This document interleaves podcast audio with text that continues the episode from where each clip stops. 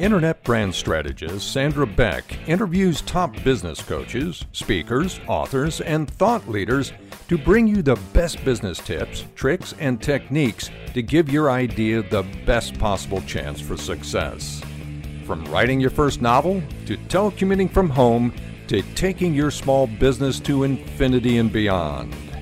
Now, here's your host, Sandra Beck.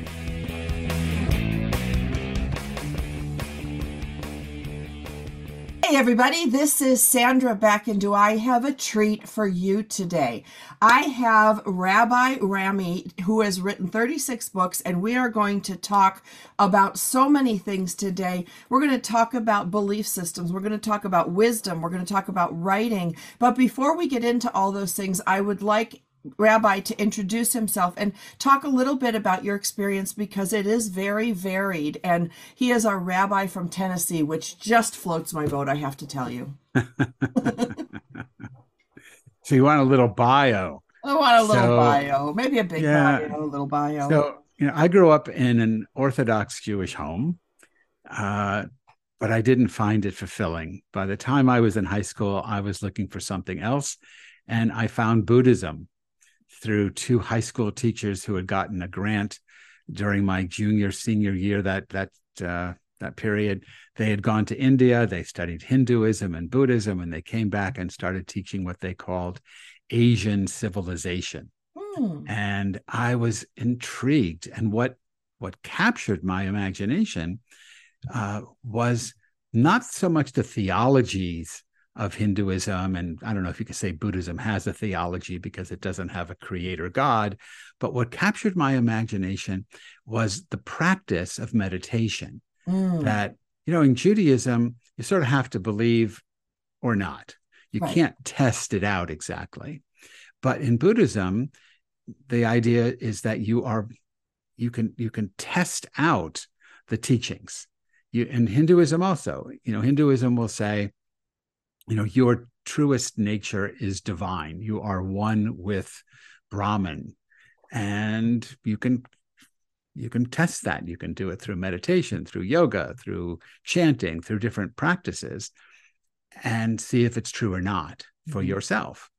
And i thought that was fantastic so i began to study buddhism and later hinduism quite seriously I practiced. I had Zen masters, I had gurus, and I ended up becoming a professor uh, teaching world religions, but never losing my connection to Judaism. And the more I learned about Eastern religions, the more I yearned to find out if there was anything like this in Judaism. And I was lucky enough to find uh, Reb Zalman Schachter Shalomi, who was my Rebbe, my guru in the Jewish world, who also taught world religions. And he said, Oh, absolutely. There's a whole mystical side to Judaism that I did not grow up with, but he helped me grow into. So, uh, you know, I went to rabbinical school, I did all of that. But in the end, I am what Reb Zalman called a Jewish practitioner of perennial wisdom. And that means the the wisdom that all the mystical traditions share. And very simply put, that wisdom is everything is a manifesting of X. You can call it God, you can call it mother, you can call it nature, you can call it, you know, Brahman, Tao, whatever you want to call it. But everything is a manifesting of it the way every wave is a manifesting of the ocean that waves it. So you and I are all part of this singular reality. Number two, you can know this directly. That's what mysticism is about, mm-hmm. knowing your true nature. Number three, when you awaken to this singular reality of which we are all a part, you can only treat one another with compassion and justice and kindness, the golden rule. And then the fourth part is awakening to this reality, your own true nature, and treating each other according to the golden rule is the highest calling of every human being. I mean, that's it every tradition articulates it in its own way, but those are the basic four points. So my Judaism is informed by those four points. My my life, ideally, is informed by those four points. See, I love that. And, you know, as we move around the world and the world becomes smaller, whether it's through digital media, whether it's through travel, you know, we have a lot of military listeners today.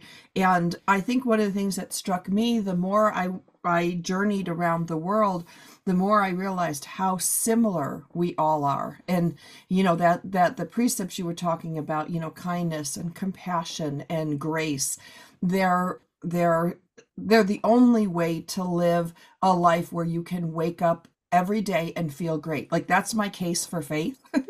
You know it's it's you're you've got all the you know the boxes that you can check. Mine is really simple. My day is better. I feel better. I'm happier. My life is better. I mean don't you find that adopting these things. And i i went on this you know tour with my mom. Oh my gosh i was 25 and we decided we were going to travel and we were just going to go to different houses of worship. And it didn't matter who the house of worship was what the country was. Even we sat in worship with different groups in languages we didn't understand but we could follow some of the things. And that's where i found there's like this universal truth among people regardless of your race, your creed, your your religious identity, your color, your culture, it's fascinating how alike we are. Rabbi, I'm just going to take a minute to thank our sponsor. Our sponsor today is Green Chef. And if you don't know what Green Chef is, I want you to go to greenchef.com slash coach Talk 60 and use code Coach Talk 60 to get 60% off plus free shipping. Now, I'm a big fan of Green Chef because it makes eating well easy and it's got plans that fit my ever changing lifestyle. So sometimes I'm keto, sometimes I'm paleo. My kids are here, I have to go gluten free. I sometimes want a vegan or vegetarian meal. Just trying to find balanced ways, easy ways to eat great meals. And Green Chef offers me that range of recipes that that suit my varied preferences. Now, you get to choose from over 50 weekly menu and market items, and you can mix and match meals from different dietary preferences in the same box without changing your plan. That's what I'm talking about. And you can get everything you need at Green Market, which is their one shop stop for quick breakfast, brunch kits, wholesome lunches, and you can easily add these things onto your weekly order. And I like that because my weeks change. Sometimes I'm on travel, sometimes I'm, you know, home all day, sometimes my dad's living living with me. Sometimes my kids are home from school. You know, it, it's a lot. And I have just me and my high schooler is my regular meals. All of our stuff is changing. And so you get to customize everything. And they have lunchtime recipes. They have these 10 minute lunches. Like, who doesn't love that? And each week's menu item includes two convenient, low prep, and nutritious lunch recipes ready in just 10 minutes, no cooking required. And that's perfect for me because I am pressed for time, you know, trying to get everything done. And I really appreciate appreciate companies like Green Chef coming along and making my life easier. Green Chef is the number one meal kit for eating well with dinners that work for me, for you, and not the other way around. They have options for every lifestyle. You know, you can go keto, protein packed, vegan, vegetarian, fast and fit, Mediterranean, and gluten free. And as the only keto meal kit, Green Chef makes sticking to a carb conscious lifestyle easy. So I want you guys to go to greenchef.com slash coach talk 60 and use code CoachTalk60 to get 60% off plus free shipping. That's greenchef.com slash CoachTalk60. Use code CoachTalk60 to get 60% off plus free shipping. Now, we're talking to the rabbi today about how alike we are in a world that seems to be riddled with diversity. Absolutely. I mean, we're alike in many ways, but two fundamental ways. One, when you look at it from this perennial wisdom perspective, the perspective of the mystics, you discover we're all holy beings, we're all divine manifestations, and we are all at that level guided by justice and compassion. Mm-hmm. At the mm-hmm. same time, we are all caught up in the in the delusion of separateness, where we think the other is evil, and we're we're lost to the notion of universal oneness and compassion, and and that's you know, and both of those things operate uh, simultaneously, mm-hmm. you know, in us. And if you look at geopolitical, you know, situations, you, you need military because people are broken You know, if if everyone was all loving and all compassionate and all just, no, we wouldn't have militaries. We wouldn't mm-hmm. need them. You wouldn't have boundaries to defend. You wouldn't have anything like that. Right. You know, there'd be no no invasion of the Ukraine because there'd be no Ukraine and no Russia, and right, the, the, the world would be a very different place. But it's never been like that, and I doubt it'll ever be like that because we're also broken. We're also trapped in what Albert Einstein called an optical delusion of consciousness, which gives us this um, this delusion that we are separate. Mm-hmm. And when we feel separate, we feel afraid, and when we feel afraid, we become violent, and then we have to defend ourselves against, you know, the violence of the other. And and so the military becomes necessary. And I was in the Air Force. I am very proudly mm-hmm. associated with the military. I mean, militaries can can make terrible mistakes, and I think sure, you see that you know in in the world. I think, I mean, I'm very biased. The Russian military is is enthralled to to very evil people, and they're doing horrible things. And the mm-hmm. the Wagner Group is is just, they're not even military; they're just mercenary, and that's a very different thing. Very different. No no moral code, no no nothing but they're polluting the Russian military. Mm-hmm. So so anyway, the, the point being the, the military can be among the best of us, but right. it can also reflect the worst of us. Sure. And um, you know, we tend to demonize the military, but that's I mean, a that's wrong. But if there's demonization at, at work, it's it's in us. It's just in the human psyche. Right. Well, and that's the one thing that, you know, I'd like to talk to you a little bit about is how our thoughts create our perception of reality. And I'm going to give an example. Um, I have teenage kids, and I have a teenage boy who is very much into superheroes. And he went through what I call the hoodie stage. You know, he'd have his hoodie over and he was he was convinced he was Green Arrow. Everything had to be dark green. And, you know, and I said, you know, how you show up in the world, son the the picture you paint you know kind of gives a, an image to the world but then you reflect back and that reflection back comes and it colors your worldview. And how we talked about this was i said okay you're going to wear your hoodie and you're going to be all hunched over and we're going to go to the market. We're going to go to the grocery store here in los angeles and see how people react to you. And we talked about how and we watched people look away look at him uncomfortably you know and then i said okay we're going to go back to the car no hoodie no black drama, you know, none of this, you know, I'm a superhero and a 16 year old boy. Put on, you know, a, just a a t-shirt, and now we're going to go to that same store. And we walked around, and I said, "I want you." He's six foot five and blonde, so I said, "Now I want you to make eye contact with people, you know, kind of smile, maybe say hello." he got so involved in this conversation about comic books in the bread aisle. We didn't even make it through the store. And it really, you know, I wanted to teach my kids how you show up in the world and how you approach the world also can affect how the world reflects back to you, but that your own thoughts create your reality. His thoughts that he was Green Arrow in his hoodie, being this secret superhero, you know, walking around Vons grocery store, um, you know, it created this whole thing and it and it it it helped me introduce to my kids and I want to introduce to the readers how our thoughts shape our reality and how we show up in the world shapes our reality. Well, that's absolutely true, right? I mean, our, our thoughts do shape our reality, but I don't I don't know if we control our thoughts. Our our thoughts are shaped. Our, our thoughts are also shaped by that reality.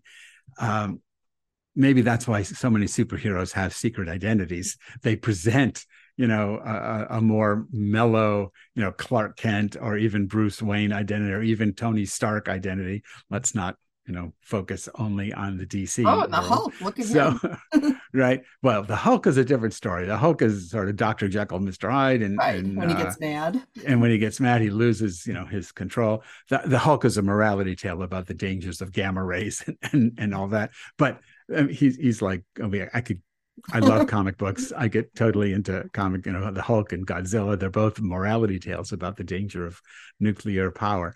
But um, what's interesting also is the you know what superhero might you identify with? Yes. So, for example, Wonder Woman was created to give uh, you know, young women a a role model, a power, an, an empowered role model coming from an island of Amazonian women. You know, it was mm-hmm. it was like uh, Wonder Woman. Wonder Woman is for women what uh, Black Panther and Wakanda is you know, for for African Americans. So so there's there's this social element. Um, I, you know, I don't know. I'm really taking this maybe farther than you want to go, but my my comic book idol was and still is Doctor Strange. And what I love about Doctor Strange is that he's all cerebral. Mm-hmm. I mean, I'm, you know, if anyone knows the Enneagram, I'm an Enneagram five. It's all about study, it's all about knowledge, it's all about wisdom. Uh, in the Hindu world, when I'm engaged with that world, I'm uh, the yoga that I practice is called jnana yoga. It's the yoga of study, it's the yoga of the intellect. So, um, what I loved about Doctor Strange was he studied from books. His mm-hmm. his uh, sanctum sanctorum has a huge library. When he had a problem, this is not true in the movies. In the movies, it's just right. fighting, you know. But in the comic books, when he had a problem, he'd go to the library. He'd look things up. Right, he'd think his out. way out of the problem, not pump. Yeah, Right. Well, eventually though, he's got to do his little, you know, his, yeah. his, spells and stuff like that. But it was it was different than it is in the in the Marvel movie universe. But um, one of the things you see in a, in subcultures in America is the ubiquitous nature of the Punisher mm-hmm. icon, and the Punisher is a very dark character. Mm-hmm. I, am not an expert in in Punisher comics, and I don't want to overstate what I know about him.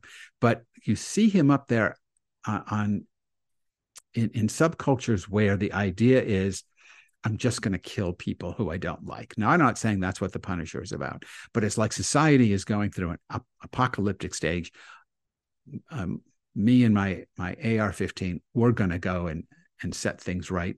Through sort force. of like yeah through force sort of like the taxi driver movies mm-hmm. um, because the society is falling apart and the only way to survive is through violence yeah. and there's a difference between the right use of force and the wrong use of violence and and right. we're losing that distinction i think in many cases but looking at how comics uh, how how comics shape us is is very powerful um, i mean I you go on forever, but you look at how Captain America changed, and when you know he he, he was sort of a, a, a white supremacist kind of character, right. and then you find Ta-Nehisi Coates starts writing Captain America, and, and things start to change. But even before that, Captain America started having an awakening. Mm-hmm. Um, so so it's very interesting looking at all this pop culture stuff uh, as it as it tries to to to reflect um, a certain kind of liberal democratic American culture back to to you know teenage kids uh, and younger and younger, giving them a world. Well, I have a I my household rabbi is is um, you know, 16 to 89. I have my 89 year old dad I took in living with us, and I'm single mom, sole supporting, and we have such interesting conversations around the dinner table. You know, you talk about perception, you talk about beliefs, and and and the Captain America that my dad grew up with. You know, being 89, born in 1934, versus my 2006 born child, they're actually almost completely different characters. Yeah. Yeah. And and you see Captain America going through a real crisis in the comic books. Mm-hmm. Um, and, and, you get into this whole thing about mutants and X-Men. And I mean, it, it's fascinating stuff. And I recommend comic books to anyone who's who's thoughtful because they really do you know go into some some deep stuff uh, and their backstories are fascinating. You know the x-men is a major brand um, you know in, in the marvel universe and and people don't always understand what's going on there because they don't understand the sub the subtext of what's happening. So just just very you know just one example is magneto. You know he, he's supposed to be the bad guy but he really isn't the bad guy. He's just coming from a different uh, an understandable mindset. Right. They they've played with this a little bit, but his original backstory, as I understand it, is and and you see this a little bit in the movies. Uh, he's Jewish, and his family and him when he was little are taken by the Nazis. He's separated from his mom and his his sister. They're killed in the death camps, Yep. and he's uh, there's a scene in in the in one of the movies where he's reaching out to his mom as she's being taken away, and his power starts to emerge, and the metal fences and the death Right. Start bend. to bend. Yeah, and then somebody in the SS notices it and tries to groom him to be a you know super an uber Right, for the. Nazis, a weapon. But eventually, he realizes that um, uh, you know that that his people now the, it- the the mutants become metaphor for the Jews that his people are under attack by the you know whatever you want to call it the the non mutants and so now he's against the non mutants so it, it takes a, an, another turn than trying to make peace with the non mutants or or whatever. But it's just a fascinating exploration of what one person's path might be in trying to deal with the violence that they've experienced since they were little directed against them. And and it's it doesn't i don't think the comic is trying to justify what he does but it's trying to help us understand where help he's us coming from yeah trying to help us understand anyway we uh, we could no, talk about No, but I mean that you know that does forever. go in. You know that does go into our. You know, it, it's in alignment with what we're talking about today, which is you know our beliefs. And you know our beliefs are shaped not only by our culture you know by our family by our experience by our education what we read see and consume you know. And i'm i love x-men and i i would love to be professor x. I just think he's the coolest guy. And you know i want one of those little you know the things they put on your head you know when he he connects into the universe. Um you know but there's also there's also things to be gained from that when we have an understanding of the people who hurt us. You know we i want to talk a little bit about you know we talk about oneness and and being all together and all one. That's all well and good until someone really hurts us.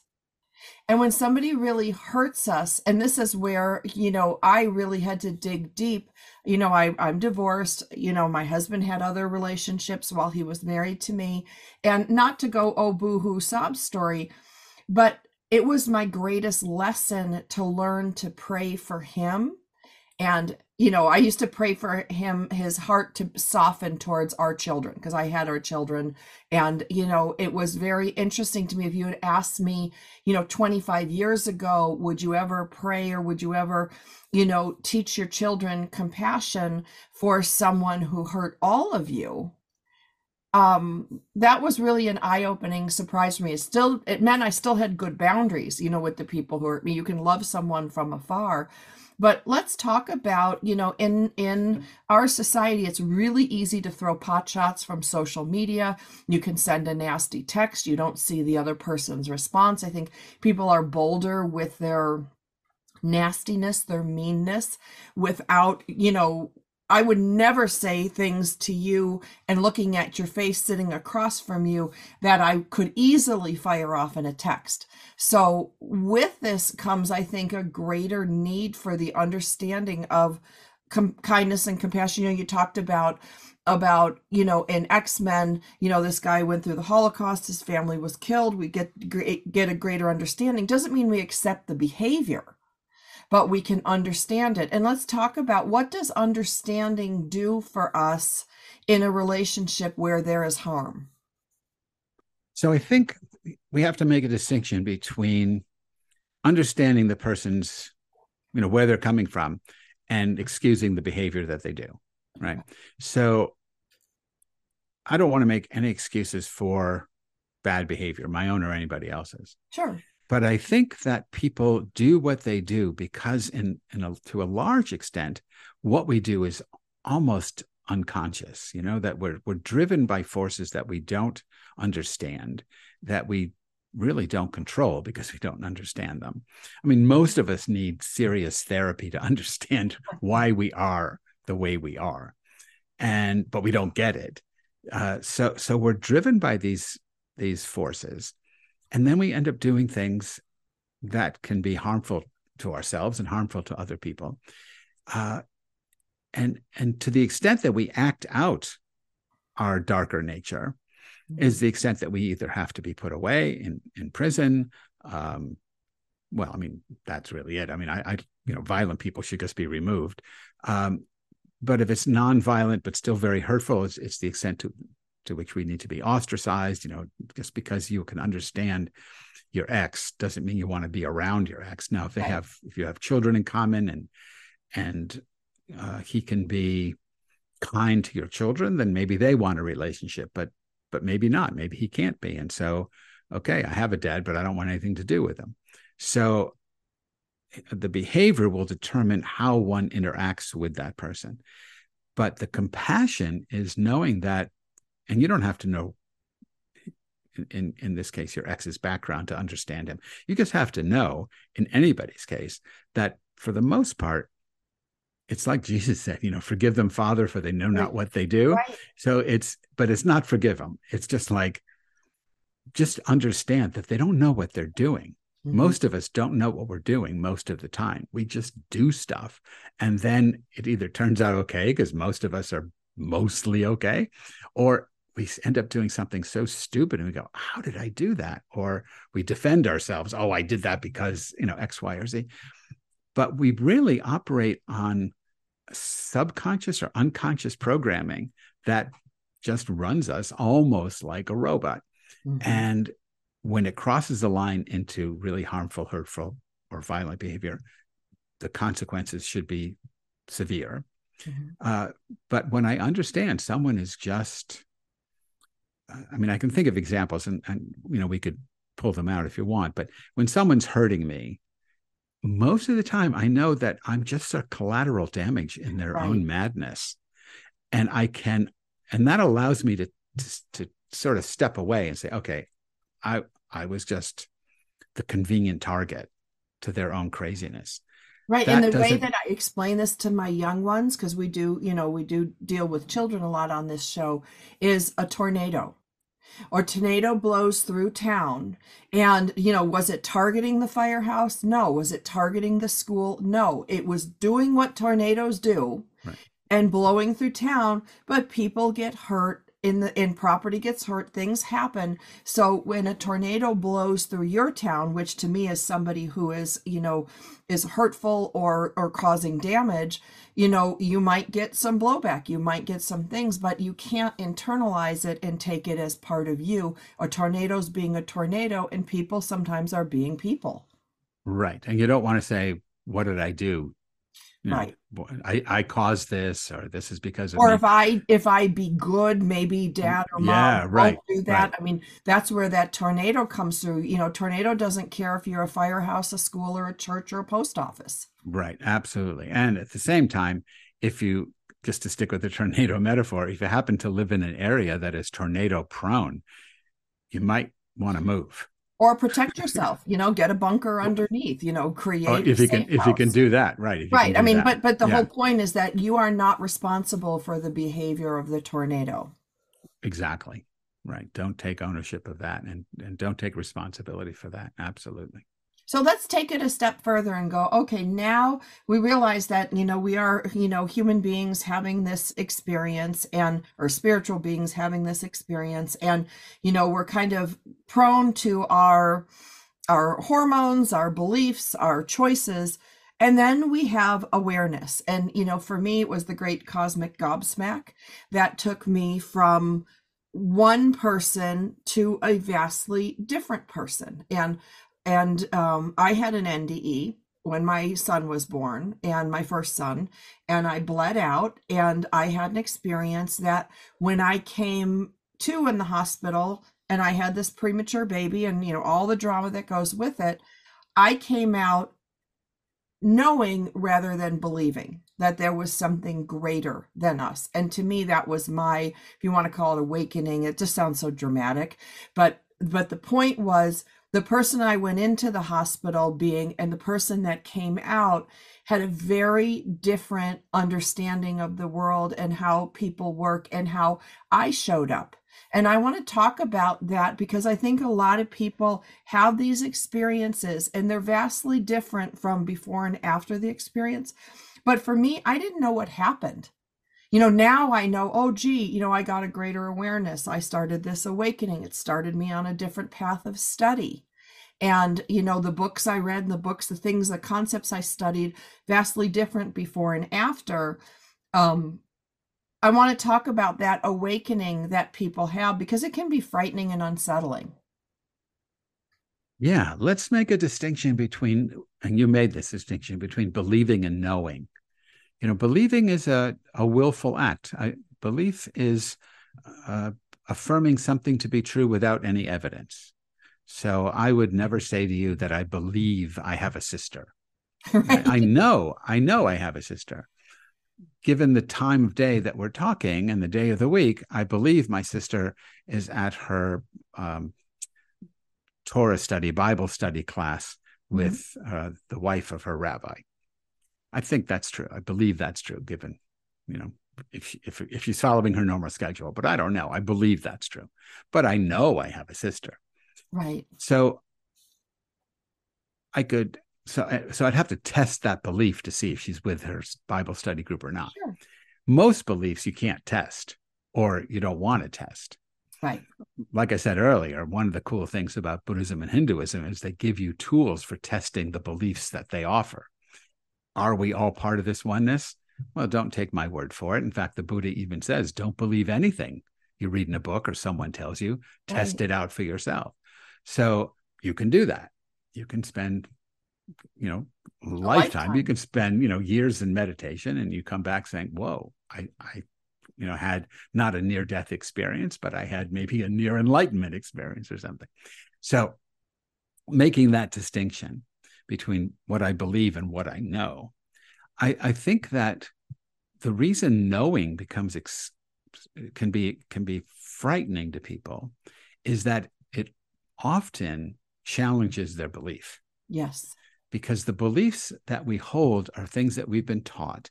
And most of the things we've been taught are, are ideas that further this notion that Einstein had that we are separate, Mm-hmm. Whereas what we know when you have that near death experience, when you have an enlightenment experience, or uh, you know the uh, astronauts talk about it when they're in outer space and they look at the Earth floating in the blackness of space. There is a word for it, and of course, because we're talking about it, it's gone out of my head. but uh, they have this experience of the oneness of the planet. Mm. From outer space, you don't see the boundaries between countries. You don't see different races. You don't see different you know ethnicities you don't see anything like that.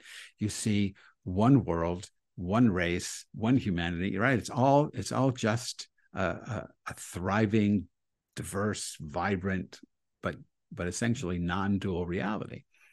And they come back changed.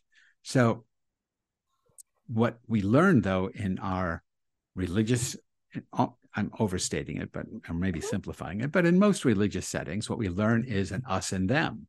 There's the overview effect. Sorry, I was looking it up. The overview. That's it. Effect. Thank you. The overview effect. We don't get the overview effect in right. most of our political camps, in most of our religious camps. Right? There's the liberals and the conservatives, and one is right and one is wrong. There's the Republican and Democrat, and now in in our society, it, it's so demonized. The other is demonized. Yep. There's um, you know, and the saved and the damned. And, yep. Right. Right. So um, it, it's a it's it's the opposite of the spiritual overview effect right. that happens to many of us unexpectedly. I mean, one of my teachers, Father Thomas Keating, who recently died a few years ago, he passed away a few years ago. Um, he he was a um, Catholic uh, monk, mm-hmm. a priest, and you know he he brought together mystics from a number of different traditions to explore this idea of the overview effect. Now we're going to use that term he didn't have it. And he discovered or we all discovered that in our meditation practices in our experiences of meditation we were tapping into this overview effect. And we were stepping beyond the boundaries of I'm a Jew, I'm a Catholic, I'm a Protestant, I'm a you know Hindu, a Buddhist, a Muslim, mm-hmm. a, a, secularist, or whatever it is. You know, we were just using our meditation practices, each being diverse from the others, right. and finding ourselves in this other state of mind where we realize the non-duality of everything. but that challenges your belief system. And so you go, wait a minute, wait a minute, wait a minute. If I believe that, how can I believe that, uh, you know, like it says in the gospel according to John, that, you know, Jesus says, I am the way, the truth, and the life, and no one gets to the Father except through me. So you either have to say Jesus is wrong or my understanding of Jesus is wrong. Mm-hmm. So my I mean I I happen to believe Jesus is telling the truth, mm-hmm. but the standard understanding of that verse is is, is wrong. wrong. Because I mean I won't go into detail here, but when Jesus says I am in the in the English translations of the gospel, Jesus is a Jew. Jesus is referencing the term Ehyeh in the Hebrew Bible, which is the only Bible Jesus had. Mm-hmm. And when God, it's the term for God, it's the name of God. Ehyeh means I am. It's the I am that is the universe. So when Jesus says, I am the way, the truth, and the life, what he's saying is Ehyeh is the way, the truth, and the life. Nobody gets to realize that divine reality except going through me, meaning this Ehyeh consciousness or Christ consciousness. Christ consciousness, yes. And you know, it's what St. Paul means when he says, uses the term metanoia, going beyond your brain, mm-hmm. your egoic brain, into this Christ mind, or what the Buddhists call Buddha mind, or you know, the the the understanding of Atman is Brahman, that this that you are the divine. Every religion has a version of this. Yes. And having that experience shatters the us them right. uh, dimension of of mainstream religion and that scares people or not and not just religion politics and everything else. Right well i was going to say it, it shatters everything else. Like you know we'll go you know before the birth of my child to after before and i look at like all these false gods you know it's like i'm pursuing money i'm pursuing education i'm pursuing things you know that that you know the the kind of 80s mba training of the more things you have the happier you will be you know and i found myself seeking all this very type a personality then you know have this experience come out with a greater understanding and all of a sudden now in, instead of the pursuit of money it's the pursuit of understanding of awareness. You know i'm reading all these different texts from all these different religions and you know even you know and i can see how my you know my marriage failed because i was a very different person before and after. And if the partner doesn't shift with the person well you know that's going to happen. But when we know more or we know differently everything changes. Your your pursuit changes your understanding of how things change and you really do become a different person when you awaken. I mean you know and i'm i'm willing to argue or dis- dispute this. The more you studied rabbi and and allowed yourself like with me i allow myself through these radio shows to meet the most fascinating people and and and get exposed to different things. And of course you know i'm i'm i'm i'm protective of my belief system and i and analyze what i hear. I don't just adopt it. But when you start on this path it's almost like falling into a river nothing else matters. The acquisition of things don't matter. The all the toys and the bells and whistles we have. And you start to become very peaceful. And i think in in a chaotic world like we have today when you have that inner peace people think you don't care. And i think that's you know i've been accused of, of not caring about these big world events. And i love that concept of the overview because when you look at the overview you go how is this any different than a thousand years ago or two thousand years ago history has shown this is what human nature is and until we become aware of our our reason for being we're going to have chaos we're going to have fighting we're going to have all these things yeah human nature doesn't seem to really change, right? No. I mean, that we have had these mystical um, guides for thousands and thousands of years, way before we've had organized religion. So we've had these insights. Uh, we've known about these things, but most of us don't have the experience, and most of us don't know what to do with it, even if we've had the experience. But I don't want to give the impression, at least from my end, that it leads to not caring uh, it leads to not it leads to not falling into the trap that one system or another is the answer. Right. Because that. one that that's the problem. It's not like okay if i just align with this political party that's going to be the solution because that's never proven to be the case at all or political party or religion or anything else. That doesn't seem to be the case at all. There has to be something else. And you know what's what's interesting in our time though you could see it maybe metaphorically in alchemy and other in other systems from the past. You know we've got this this transhumanism uh, emerging where you know we're talking about okay maybe we can't expect biological evolution to to help create a new human consciousness but maybe we can do it ourselves. Maybe we can you know nanobots and and you know just uploading our consciousness into a machine and that's gonna you know or or develop a whole new uh post-human uh, being Mhm. you know and maybe that's the way we're going to do it. But that's i mean that to me is I don't. I don't think that's going to happen either, because the people who are doing the work are the same flawed people that you know. Well, right, right. I mean, So I, I was once at a conference where I was asked to talk about um, will uh, AI mhm. develop its own religion, and I said, yeah, if we program our artificial intelligence to Sure. be neurotic, develop their own religion. right, or to have Uh, you know belief, you know, to create a, a certain belief system and have rules of engagement and say, you know, an absolutes. You know, that's another. Yeah, right. If we to program to, if we if they become a mirror of ourselves, they'll create the same madness we create. right, so you know it's you know it's it's just the way the way it goes. So you know we we talk about god created us in god's image and then we created god in our image. I mean it's just it's just circular. Right, um nothing really changes unless you have that metanoia experience that that radical change of consciousness. Mhm. and when that happens, um, and now I'm, I'm speculating because I'm not claiming that I've had that, but when that happens, the people to whom it happens seem to become new types of human beings. Mhm. But the society, the society doesn't know what to do with them. So it assass- assassinates them or Right. crucifies them or it, it, shuns it them or shuns leaves them or something Yep.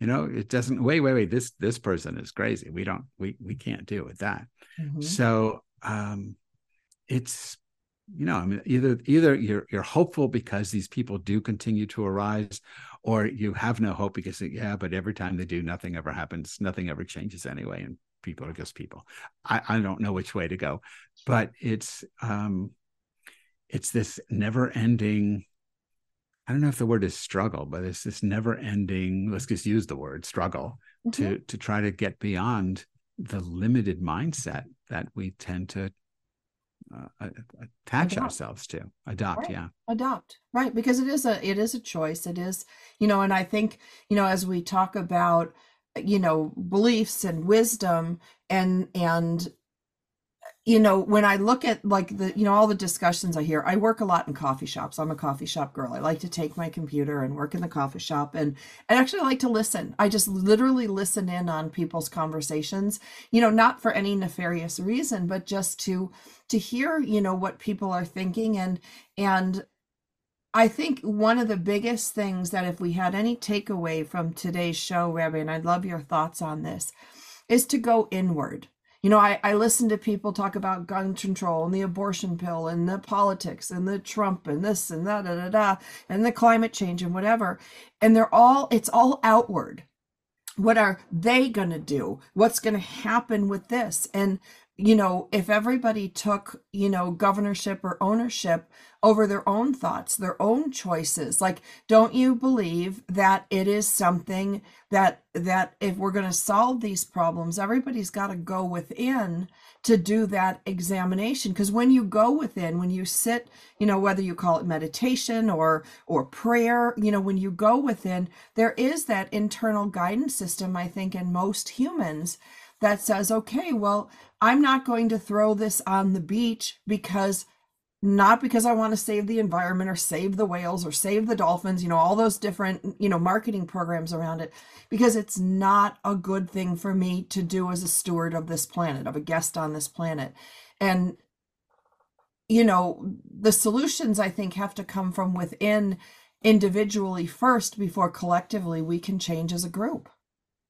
Yeah, well, in a sense, that's where we started with perennial wisdom. If you awaken to your true nature as a manifesting of the divine or whatever you want to call it, you can only live according to the golden rule. So, from the Jewish perspective, the golden rule is in the negative. It's called, it's, it says, what's hateful to you, don't do to somebody else.